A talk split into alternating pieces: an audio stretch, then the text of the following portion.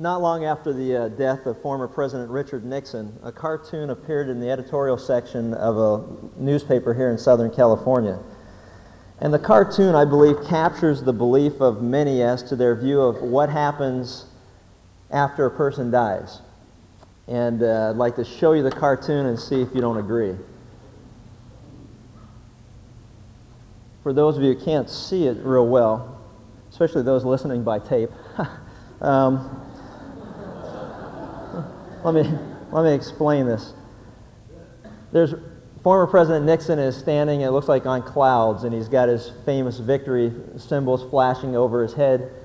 And God is seated at his desk, and as always, God is pictured as an old man with a long gray beard and got the other way.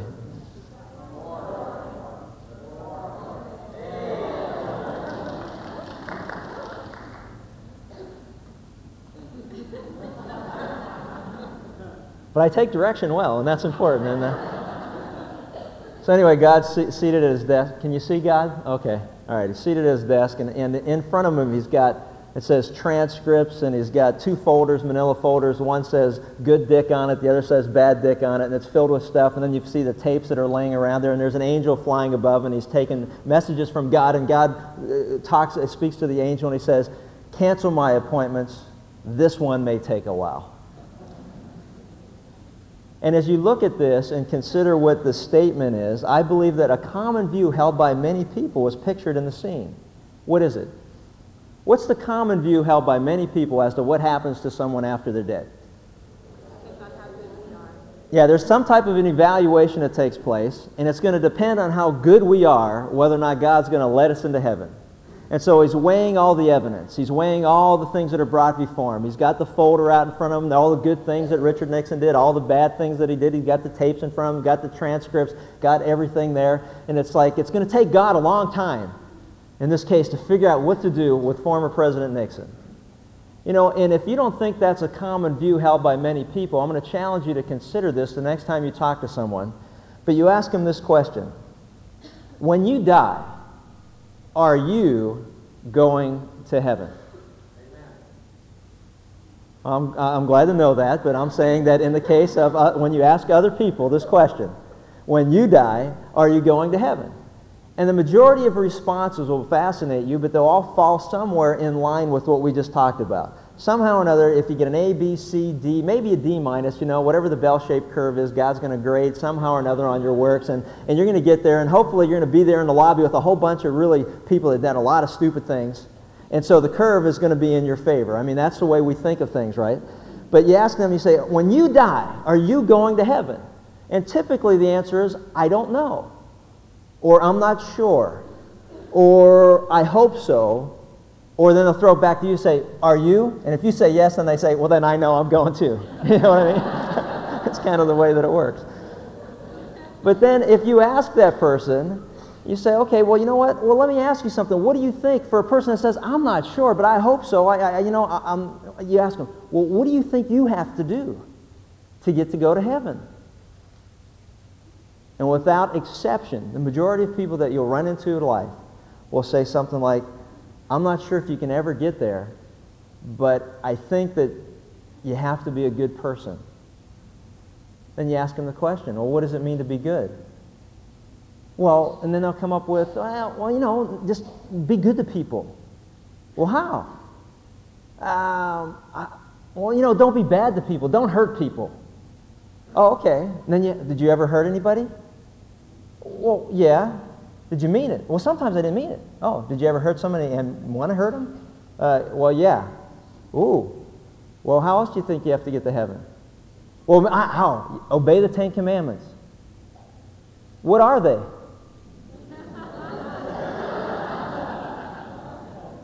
Uh, how about six out of ten? Seven out of ten, 70%. That's a C. I think I'm in. And it's like, and then you say, well, if you're going to obey the Ten Commandments, let me ask you a question. Do you always obey the Ten Commandments? I mean, once you figure out what they are, have you always obeyed them? Have you ever lied? Have you ever cheated? You ever stole? You ever disobeyed or disrespected your parents when you were growing up? Um, well, how about go to church? You know, got to go to church, got to read your Bible, got to receive the sacraments. You got to do something. I mean, and see what happens is is that people fall back into the mindset of there's got to be things I have to do, and there's got to be some things that I have to stop doing to somehow or another get that scale to balance out in my favor so that God will look favorably on me and there's more good things in my life than bad things in my life. As we conclude this series that's focused on the amazing grace of God, I'm going to make a bold statement. What you're going to hear is the most important truth that any human being could ever hear in their lifetime. It is the single most important truth. There's nothing greater that you'll ever hear than what you're going to hear in the time that we spend together. It's a matter of life and death. And since it's a matter of your life and death, I would suggest that you pay close attention. No doodling, no making out lists of things you have to do today, no daydreaming, and no sleeping because it's real important that you are attentive and that you listen because we're going to conclude our time that we've spent studying the grace of God by examining salvation by grace and trying to understand what exactly that means as we look into this whole idea of salvation by grace. If you've got your Bibles, turn with me to Ephesians chapter 2. And in the book of Ephesians, this particular section we find one of the, mo- one of the many passages in the Bible that gives insight on, on our topic. And I think it's a good idea to go through it, and we'll go through it together and see what God has to say on this whole subject of salvation by grace. And consider what we've talked about as a backdrop to everything that we believe about what it takes to get to heaven. Really, if I was going to have another topic of this, uh, instead of salvation by grace, I'd call this message, Are You Going to Heaven? Are you going to heaven? And make it personal because it really doesn't make much difference. At the end of your life, you're going to be alone standing before God. There ain't going to be anybody else with you, and you're not going to be a lobby filled with people, and it's not going to be a crowded elevator or whatever it is you have in mind. You are going to be there, just you and nobody else, and you've got to deal with this issue. That's why it's a critical issue that you come to grips with. And so, salvation by grace, or are you going to heaven? And the answers for us here in Ephesians 2 as we look at this particular passage and we read this. And you were dead in your trespasses and sins, in which you formerly walked according to the course of this world, according to the prince of the power of the air, of the spirit that is now working in the sons of disobedience. Among them we too all formerly lived in the lusts of our flesh, indulging the desires of the flesh and of the mind, and were by nature children of wrath, even as the rest. But God, being rich in mercy because of his great love with which he loved us, even when we were dead in our transgressions, made us alive together with Christ, and it's by grace you have been saved. And he raised us up with him and seated us with him in the heavenly places in Christ Jesus, in order that in the ages to come he might show the surpassing riches of his grace and kindness towards us in Christ Jesus. For by grace you have been saved through faith and not of yourselves. It's the gift of God and not a result of works, so that no one should boast. For we are his workmanship, created in Christ Jesus for good works, which God prepared beforehand that we should walk in them. In this particular passage, the Apostle Paul writes to a church in Ephesus, to the Ephesians. He says this to them in verses 1 through 3. He says, There was a time in your life when you were dead. You were dead people. He says, You were dead in your trespasses and in your sins, and you walked accordingly. He says, You were dead people. Though you were alive physically, you were dead spiritually. You were dead. And that was the condition that God found you in. You were a corpse. You were dead to spiritual things. Though you were alive physically, you were dead to spiritual reality. You didn't understand the things of God. You couldn't hear God. You couldn't see God. You didn't understand God. Nothing that, that about God even made any sense to you. You were dead. Says that's what was going on. There was a time when your thought life, you thought and you did and you justified and you rationalized all the things that you did just like everybody else around you. You were no different than the people that you lived with and that you spent time with and that you partied with and that you went out with and that you thought with and that you debated with. You were just like all the rest of them. There was nothing different about you. You were dead spiritually. You were dead. And they were dead to God. They were dead to his thoughts. They were dead to his ways. And he, and he answers the question because some of us would say, but, but how did that happen? How, how did that happen that I was dead to God and I didn't understand spiritual things or even they believe that He existed? And we live in a world today where there's a whole bunch of dead people walking around spiritually. They don't understand God. Nothing about God makes sense. And they're saying, but when did that happen? And he goes on and he says in verse 3, you know what? You live like dead people because you were dead people. He goes on and says, but in verse 2 at the end of it, he says, that is now working in the sons of disobedience. In the original language, actually, what it's saying is in the sons of the disobedience. What disobedience? When did this spiritual death take place in all of our lives? And if you flip back to Romans 5, we'll, we'll get the answer of it. But Paul was saying that, you know, there was a time, if you recall in your life, where you were dead spiritually. And the reason that you were dead spiritually was because God said that you were dead. And in Romans 5.12, we see how this occurred. There was an act of disobedience that occurred at a particular point in time in human history. And this, he gives us the answer. He says, just, Therefore, just as through one man sin entered into the world, and death through sin. And so death spread to all men because all men sinned. You see what he's saying? There was a point in time, a specific act of disobedience that took place that killed all of us spiritually. And he was saying, just as through one man, speaking of Adam, and it was through Adam's sin that death entered the world, and because Adam sinned and death came into the world, we have all died spiritually because of it. God told Adam one day, said, Look, you can eat of anything that, that I've made for you. You can have all these blessings and all the, all the material goodies that you want. Look at all the fruit, look at all the vegetables, look at everything that you have, but there's only one thing that you can't do. You can't eat from the tree that's right there in the middle of the garden. You can't eat from that one. And sure enough, that sin took hold of him and that temptation, and he did what God said not to do. And God told him this. He said, Listen, every one of us need to understand this. There are consequences to our actions. There are consequences to wrong decisions. And what God said to Adam was, I'm giving you the freedom to choose, but listen carefully. If you make the wrong choice, you will pay a price. There's a consequence. And we all understand that because we live in a world today where, fortunately, in our country, we have the freedom to make many choices. But we also realize this that with that freedom comes a responsibility. And when we make wrong decisions, there are consequences to it.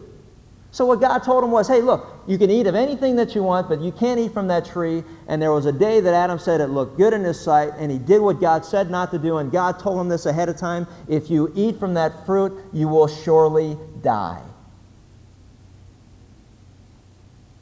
And Adam ate. And Adam died. But he said, but he still lived because God banished him from the garden. God had a conversation with him. And yes, he did live. He lived physically. He lived for another 900 years physically. But the moment that he ate from the fruit, he died spiritually to God. There was no more desire for fellowship with God. There was no more longing to be with God. And let me, ask, let me, let me explain something to you. When he died spiritually, it became evident when he ran and hid from God. And the same is true of spiritually dead people today.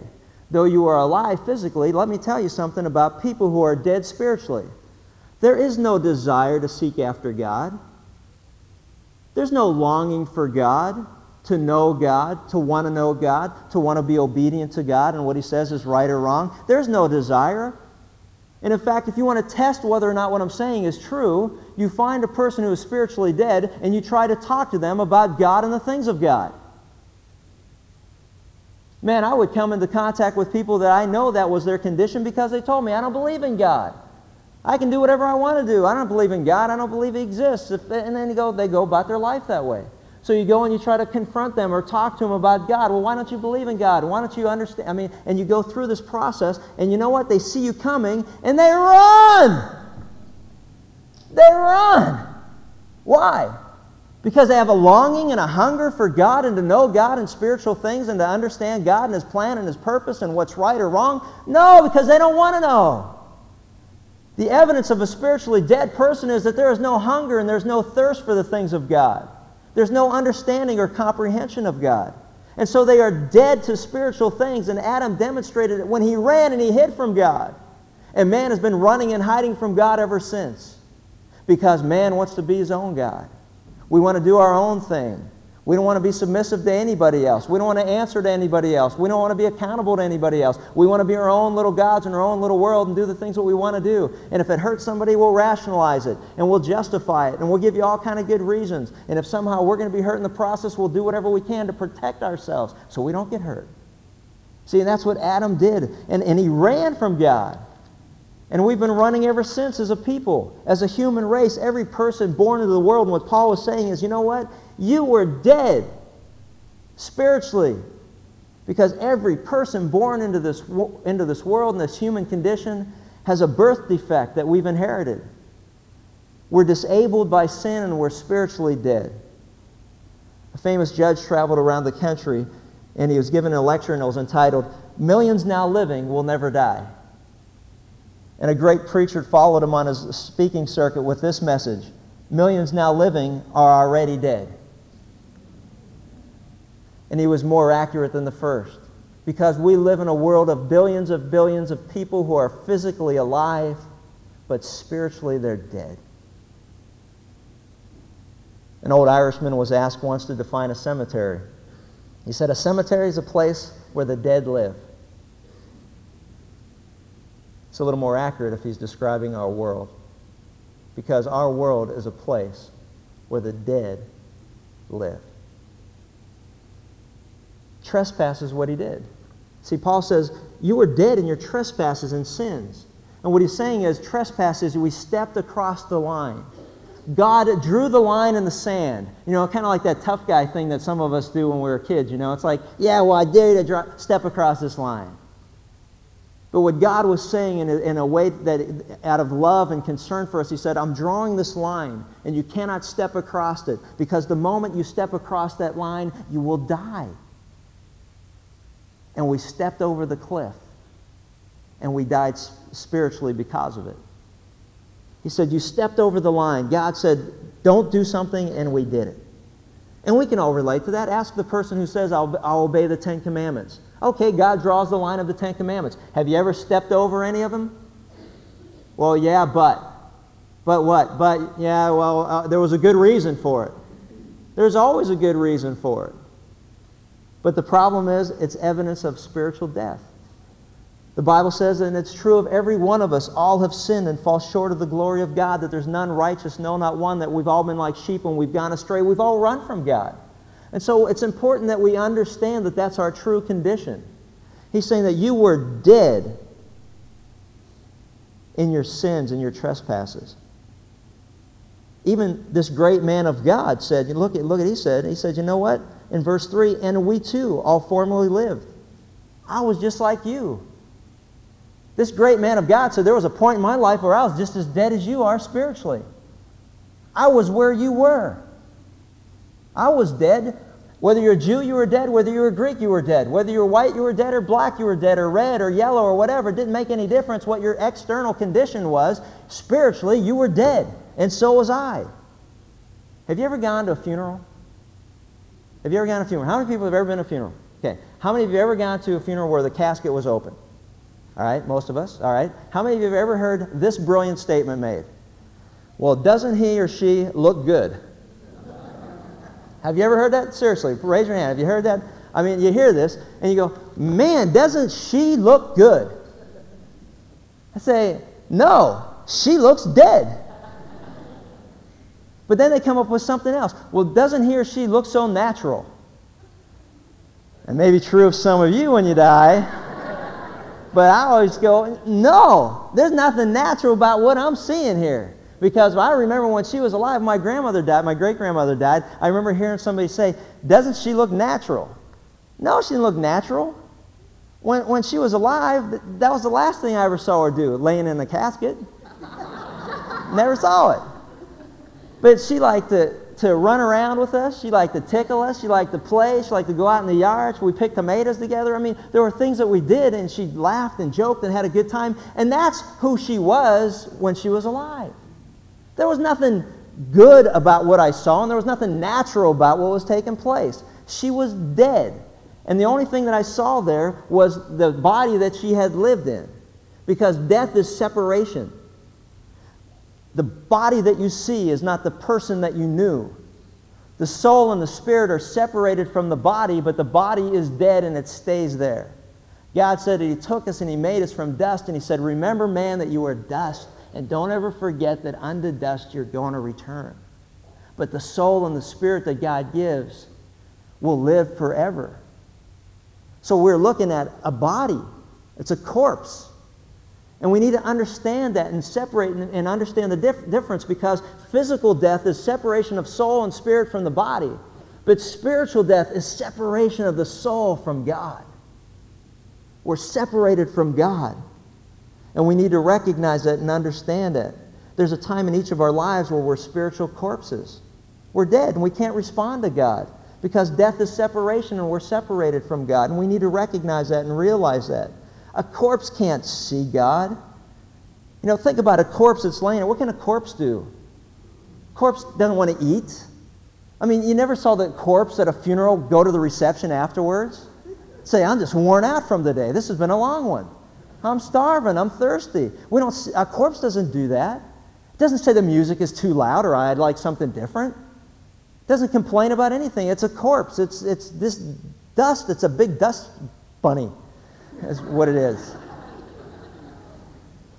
Whatever. But it doesn't do that. See, and spiritually, dead people are the same. Just big spiritual dust bunnies. They, I don't know, they can't see God. They can't, they can't hear God's voice. They don't feel God's presence. They don't understand Him. They don't understand. Do you ever, before you came to know the Lord, and we'll talk a little bit more about that, but do you ever remember sitting down and trying to read the Bible? Was it like the dumbest book you ever read in your life? It's like, what is this? It doesn't even have a, you know, it doesn't even start out right. It's like, you know, and then someone tells you, start with the book of John. Well, where's that? It's in the middle. Oh, come on now. You know, it just doesn't, and then you start to read and you go, this doesn't make any sense. Because you can't hear God's voice. You can't see God. You don't feel His presence. You don't understand his, eh, what He's saying. Because you're dead spiritually. You know what? Let me tell you something about dead people. You know, the spiritually dead, if you think about it, aren't sick. They don't need CPR. Spiritually dead people don't need resuscitation. Spiritual dead people need what? Resurrection. They need to be raised from the dead. They need to be raised from that condition. The spiritually dead person, and you know what? Let me tell you something. The only difference between corpses is the state of decay. You understand what I'm saying? Let me explain it. The only difference between a spiritually dead person, one and the other, is the state of decay. Now, you may have somebody who's living on Skid Row, is a drug addict, is an alcoholic, left his family, left his wife, left his kids, abandoned all his responsibilities, is totally lost and messed up on Skid Row, and he's spiritually dead. And you may have someone sitting here in church all cleaned up and looking pretty and a responsible person and good to his wife and good to his children and good to his business and his employees and good to people around him and one of the, quote, nicest people that you've ever met. And you know what? And they may be sitting here spiritually dead too. The only difference in corpses is the state of decay. If you're spiritually dead, you're spiritually dead. Whether you're sitting in church or you're laying in an alley somewhere Uh, on a heroin overdose, it doesn't really make much difference to God. If you're dead, you're dead. And we need to recognize that because spiritually dead people are disobedient to God. If you take a look with me at verse 3, we all live this way. We're disobedient to God, to God's ways, to His rules. We all stepped over the line. They're depraved, that they're, they're addicted to the things that they do. They want to please themselves and please their flesh in every way possible, whether it's booze or drugs or sex or food or, or whatever it is, material things. However it is, they're a slave to pleasing themselves. And uh, what's interesting is, uh, there was a guy who was given a lecture on, on his, his topic was why your dog does what it does. Now, dog lovers from all over the place came to listen to this guy who was giving a lecture on why your dog does what it does. I mean, they filled up this auditorium, and this was his pearl of wisdom. He says, Your dog does what it does because it has a dog's nature. Wow! That's worth the price of admission. When we're not surprised by that, your dog does what it does. Why? Because it's a dog. There you go. But you know what's interesting is, but we get all confused as people sometimes when we look at one another. And let me tell you something a sinner does what he or she does because he or she is a sinner. Do you understand that? It's natural, it's by nature. Disobedient, depraved, and as a result, he says that we are doomed, that we're children of wrath, that God will punish us for the consequences of our choices. The consequence of our sin nature is death. When God said to Adam, If you eat and disobey, you shall surely die, then the death sentence was executed upon not only him, but every one of his descendants from that day forward. We are all waiting for the death penalty to be enacted. We're all on death row. People don't want to hear that, but it's the truth. That's why it's the most important thing you ever hear. We are all sitting on death row and we're waiting for the day where God will enact that judgment. And there's no hope for the dead. You stop and think about it. That corpse can't clean itself up. You got to bring in beauticians and makeup people and people to dress them up and to make them look something so that we can all say, doesn't he or she look good? In fact, doesn't he or she look better than she did when she was alive? You know, they just did a nice job, nice makeover. You know, we got to bring in people to do it. A corpse can't do any of those things. Can't change their condition, and that's terrible news. But you know what? The news changes in verse 4. Look at it. But God, but God, being rich in mercy because of his great love with which he loved us, even when we were dead in our transgressions, he made us alive together with Christ. By grace we've been saved, and he raised us up with him and seated us with him in the heavenly places in Christ Jesus. He raised us up. We were dead. When God met you, you were laying in a casket, and he said, Lazarus, Come forth. When he saw Jairus' daughter, he said, Rise, little girl. The widow's son, get out of the box and get up. Let's go. He took that dead corpse and he breathed life into it again. He said, Come on out of the grave. When you and I were encountered by Jesus Christ and we put our faith and trust in him, God said, Arise, dead one. And now you will hear and understand the things of God. You will see my face and you will hear my voice and you will understand what I'm saying. And you can read the Bible and understand my instruction. And you are alive spiritually. And I'm going to raise you up and I'm going to pull you out of the grave. And I'm going to give you life and I'm going to give you hope. That's where God comes into the picture. Why? Because a dead person can't do anything for himself or herself. So, do you see how foolish it is for man to think that I can do something good to get to heaven? You can't, you're dead. You need God. And God, who is rich in mercy and love, came upon the scene and said, Get up out of the grave because I'm giving you life. We need to recognize that and understand that only God can change that condition. And he goes on, he says, You know what, but, but why does he do that? I mean, why, why does God have to get involved? And the reality is real simple because dead people can't do anything for themselves. And the essentials of what we're talking about are broken out in Ephesians. Look at verse 8 through 10. For it's by grace we've been saved through faith and not of ourselves. It's a gift from God, so none of us would boast. For we are his workmanship, created in Christ Jesus, for good works which God had prepared beforehand that we should walk in them. Let's take a look at these things. Number one, he says, you know what? We are God's workmanship. If there's anything good in us at all, if we've come alive spiritually, it's because God has done it. We are all His work because dead people can't do anything for themselves. We need to recognize that and we need to understand it. If you have become alive spiritually to the things of God, we need to recognize the fact that, you know what? God did it. It was God who did it. You didn't do it. And we need to understand that. Corpses can't do anything. Dead folks can't go to work. Although I, did, I saw a bumper sticker I liked one day. It was, it was pretty funny. It said, uh, if you don't believe in life after death, you haven't seen this place at quitting time. I like that.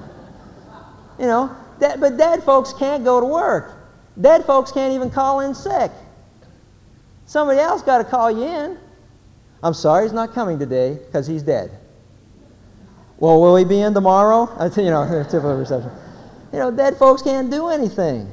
That's why we need to understand we need God. Only God can raise the dead.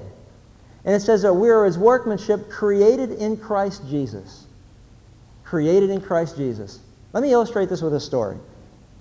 The sons of a king brought the king a question. They said to their father, Father, is a gentleman born or made? And the king said, Well, what do you think? And the one son says, Well, I think a gentleman is born a gentleman. And the other said, Son, I, I don't think so. I think that you can make a gentleman into a gentleman. And the king said, Well, you know what? I'll give you a week. And I want you to, somehow or another, come back here in a week and prove your theory. You say that a gentleman is born a gentleman, and you say that a gentleman can be made into a gentleman. Fine, then that's the challenge. You go out and you've got a week to come back and prove your theory. Well, the one who said that a gentleman is made into a gentleman, he goes into a tavern one day and he orders a thing of tea, a cup of tea. And as he's sitting at the table waiting for this cup of tea, out comes this cat dressed up in a little waiter's outfit. And it's walking on its hind legs and it's got a tray in front of it. And it's carrying this little cup of tea out to this guy. And so the son of the king grabs his cup of tea and says, That's it. I've got my answer. And so he goes to the tavern owner and he, and he buys the cat off the tavern owner. And he's going to take him and display him before the king. Well, the one who says that, you know what, uh, you know, a gentleman is born a gentleman is having a problem because he can't find anything to illustrate his point. He can't find anything that's going to help him to, to demonstrate that what he's saying is true. And so he's getting all discouraged and he's disgusted by all of it, and almost the end of the week goes by, and on top of all of this discouragement, word leaks out of what his brother has done and how he's found this cat that he can dress up in a tuxedo and deliver drinks to people. And he gets all bummed out and he goes, Man, there's no way. I'm like, I mean, I'm going to lose. And as he was walking back to, the, to, uh, to where he lived, he went past his shop. And he saw something in a window, and his eyes lit up, and he got a smile on his face. And he went in and he bought it. And he too put him in a box. And he came back out, and as they came to the big showdown before the king and all of the court, the first son says, I'd like to go first. I believe that a gentleman is made in gentleman. And let me prove my point. He goes, and the cat comes walking out with a box of chocolates on a tray for the king. And the people are all amazed. Oh my, look at this. And they're just amazed. They're stunned by all of it. The cat walks out, hands the king a box of chocolates. And the crowd goes wild. And the king's just stunned. And everybody's going crazy. And they're applauding. They give him a standing ovation. And oh, it's just amazing. What a sight. What a sight. So the second son comes up and he goes, Well, I'd like to demonstrate my point. He kneels down, he opens up the box, he dumps out about a dozen mice, and sure enough, man, that cat drops the tray, drops down on all fours, and chases after the mice, and they're chasing them all over the place, and they're stunned. Why? What happened? He proved his point that a cat is a cat, and a dog is a dog and a sinner is a sinner. And we can't change our nature by dressing up the outside. We can't change what we are internally by trying to clean up our act from the outside. You know, and there are a whole bunch of people that think that they can. We did a, uh, a job this past week. We put air conditioning in a home of a woman who is a nurse. And uh, she works with a plastic surgeon. And I started to talk to her about what kind of surgery, accidents, stuff like that. She goes, oh, no, no, it's not nothing like that. It's all elective surgery. All cosmetic surgery. I said, oh, that must be interesting. What kind of stuff do you do? Oh, you know, the typical stuff. You know, take wrinkles out of people's face, lifts, uh, uh, breast implants, tummy tucks, liposuction, that kind of stuff. I said, oh, that must be interesting, how to be able to change the appearance of somebody from the outside. You know, are people genuinely satisfied with what they find afterwards? She go, oh, yeah, they're really happy. I said, do you ever have them come back and want anything else done? Oh, yeah, they're always coming back. I said, Well, wait a minute. I thought you just said they were happy. Well, they are with that part. But see, that's not enough. And so they come back for more and more and more. Because why? Because if a person feels ugly on the inside, nothing you do to them on the outside is going to change how they feel. They may feel a little better about themselves, but if there's a deeper rooted problem, then you know what? It's going to manifest itself again. You can't just dress up. I mean, if you feel fat, it doesn't matter what kind of clothes you put on yourself. And it doesn't matter how many people say you look nice. If you feel that way about yourself, it doesn't change, does it? But we live in a world where people say, dress up the outside. And you can change the inside. Put on a tuxedo, and all of a sudden the cat becomes a waiter. until some mice run out in front of it. Go to church, you'll feel better about yourself. Read your Bible, that'll work. Date more. Drink less. Drink more. Do drugs. Don't do drugs. Do whatever. But somehow or another, you got to change what's going on in your heart. And so we try to tell people, you know what? Change your clothes, and it'll change your attitude. It may for a little while. And there's nothing wrong with changing bad habits. Don't misunderstand what I'm saying. It could save your marriage. It could save your business. It could save your life. But let me tell you something. Changing your bad habits, as good as it is, isn't enough. Because you need to change your nature, and you can't do it because you're dead. But God can. See, it was Jesus who told Nicodemus, if you want to get to heaven, you got to be born again. That's the only way you're going to see the kingdom of God. You got to be born again. Nicodemus didn't say, Why is it that way? What he said was, How do you do it? And that's the struggle that most of us have. We don't understand how that takes place. How? If I'm going to get to heaven and I got to be born again, and that was his idea and it was God's words, then how do I do it? The reality of all of it is real simple. You just believe God. And Jesus went on to illustrate something, and it's important that we understand it that when we are created in Christ Jesus, we are not improved or made better. We are made new. If any man is in Christ, he's a new creature. Old things pass away and all things become new. We're not a new and improved product. You are radically different than what you were before. You are transformed. God takes a dead person, breathes life into it, and we become spiritually alive, and we're nothing like what we used to be. We're radically different. But he illustrated it, and I want to illustrate the same thing. If you've got your Bibles, turn with me to John chapter 3, verse 14. And we'll put all this together. John 3, verse 14. And he illustrates this because Nicodemus is saying, Oh, how? How's a man born again? How does man get to heaven? What do you got to do to become alive spiritually? And he said, Listen, here's all you got to do. And in John 3 14, he used this illustration. He said, You know what? Just as Moses lifted up the serpent in the wilderness, even so, the Son of Man must be lifted up, that whoever believes in him may in him have eternal life. You know, so many of us know John 3:16, but listen to the verses that precede it. He says that he said, "You know what? Remember when your people, the Israelites, were grumbling against God, and God just said, "You know what? I'm sick of listening to you moan," and He dumped a whole bunch of snakes on them. And the snakes started to bite them, and they started to get sick, and they were in the, in the process of dying. And they said, What do we got to do? Do we got to suck out the poison? Do we got to go to, you know, call 911? Do we got to, you know, offer up some prayers? Do we got to go to church? We got to read the Bible? Do we got to stop smoking and drinking? Do we have to stop running around? Do we have to stop having sex outside of marriage? What do we got to do to stay alive? God said, you know what? All you got to do, let me hear, here's what you got to do. Okay, put the snake on a stick and hold the stick up. And then if you want to live, then you look up at the stick and you'll be saved. What? You want to live, you're going to look at the snake on the stick. And God used that to teach people about what was to come. If you want to live spiritually, you got to look at Jesus Christ, who, like that snake, was nailed on a stick, but Jesus was nailed on a cross. And if you want to live spiritually, then you got to look up at that cross and you got to thank God that that's all you got to do. You got to believe in Him because we are His workmanship created in whom? In Christ Jesus. See, that's why He says, just as Moses lifted up the serpent in the wilderness, even so the Son of Man must be lifted up, that whoever believes may in Him have eternal life. For God so loved the world that He gave us His only begotten Son, that whoever would believe in Him would have everlasting life, would not perish do you understand that we are God's workmanship created in Christ Jesus? The only way that we become alive spiritually is believe that Jesus Christ is God, the substitute for our sins, who died on a cross, and he rose again three days later so that we too would be raised from the dead.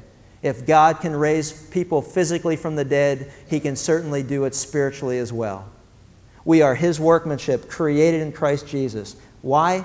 For good works that God has prepared beforehand that we should walk in them. For good works.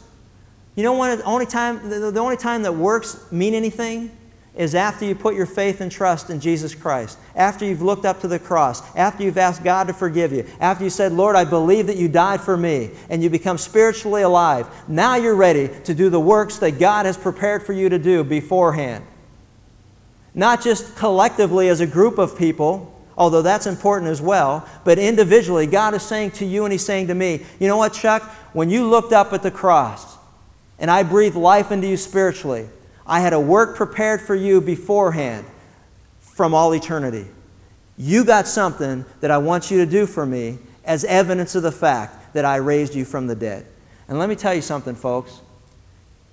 If you were dead and someone came to you and raised you from the dead, I got a feeling you'd be grateful enough that you would owe them the rest of your life. Amen? You see what God has done? You and I were dead. And when we believed in Jesus Christ, He raised us from the dead. And now, I don't know about you, but I got a feeling that I want to serve Him for the rest of my life because I know what He's done for me. I was reading an article the other day about a quarterback used to play for Oregon, and now he's a, a pastor at Calvary Chapel. His name is Danny O'Neil. He's a youth pastor. Great article, but this was the conclusion of all of it. He was a co MVP in the Rose Bowl.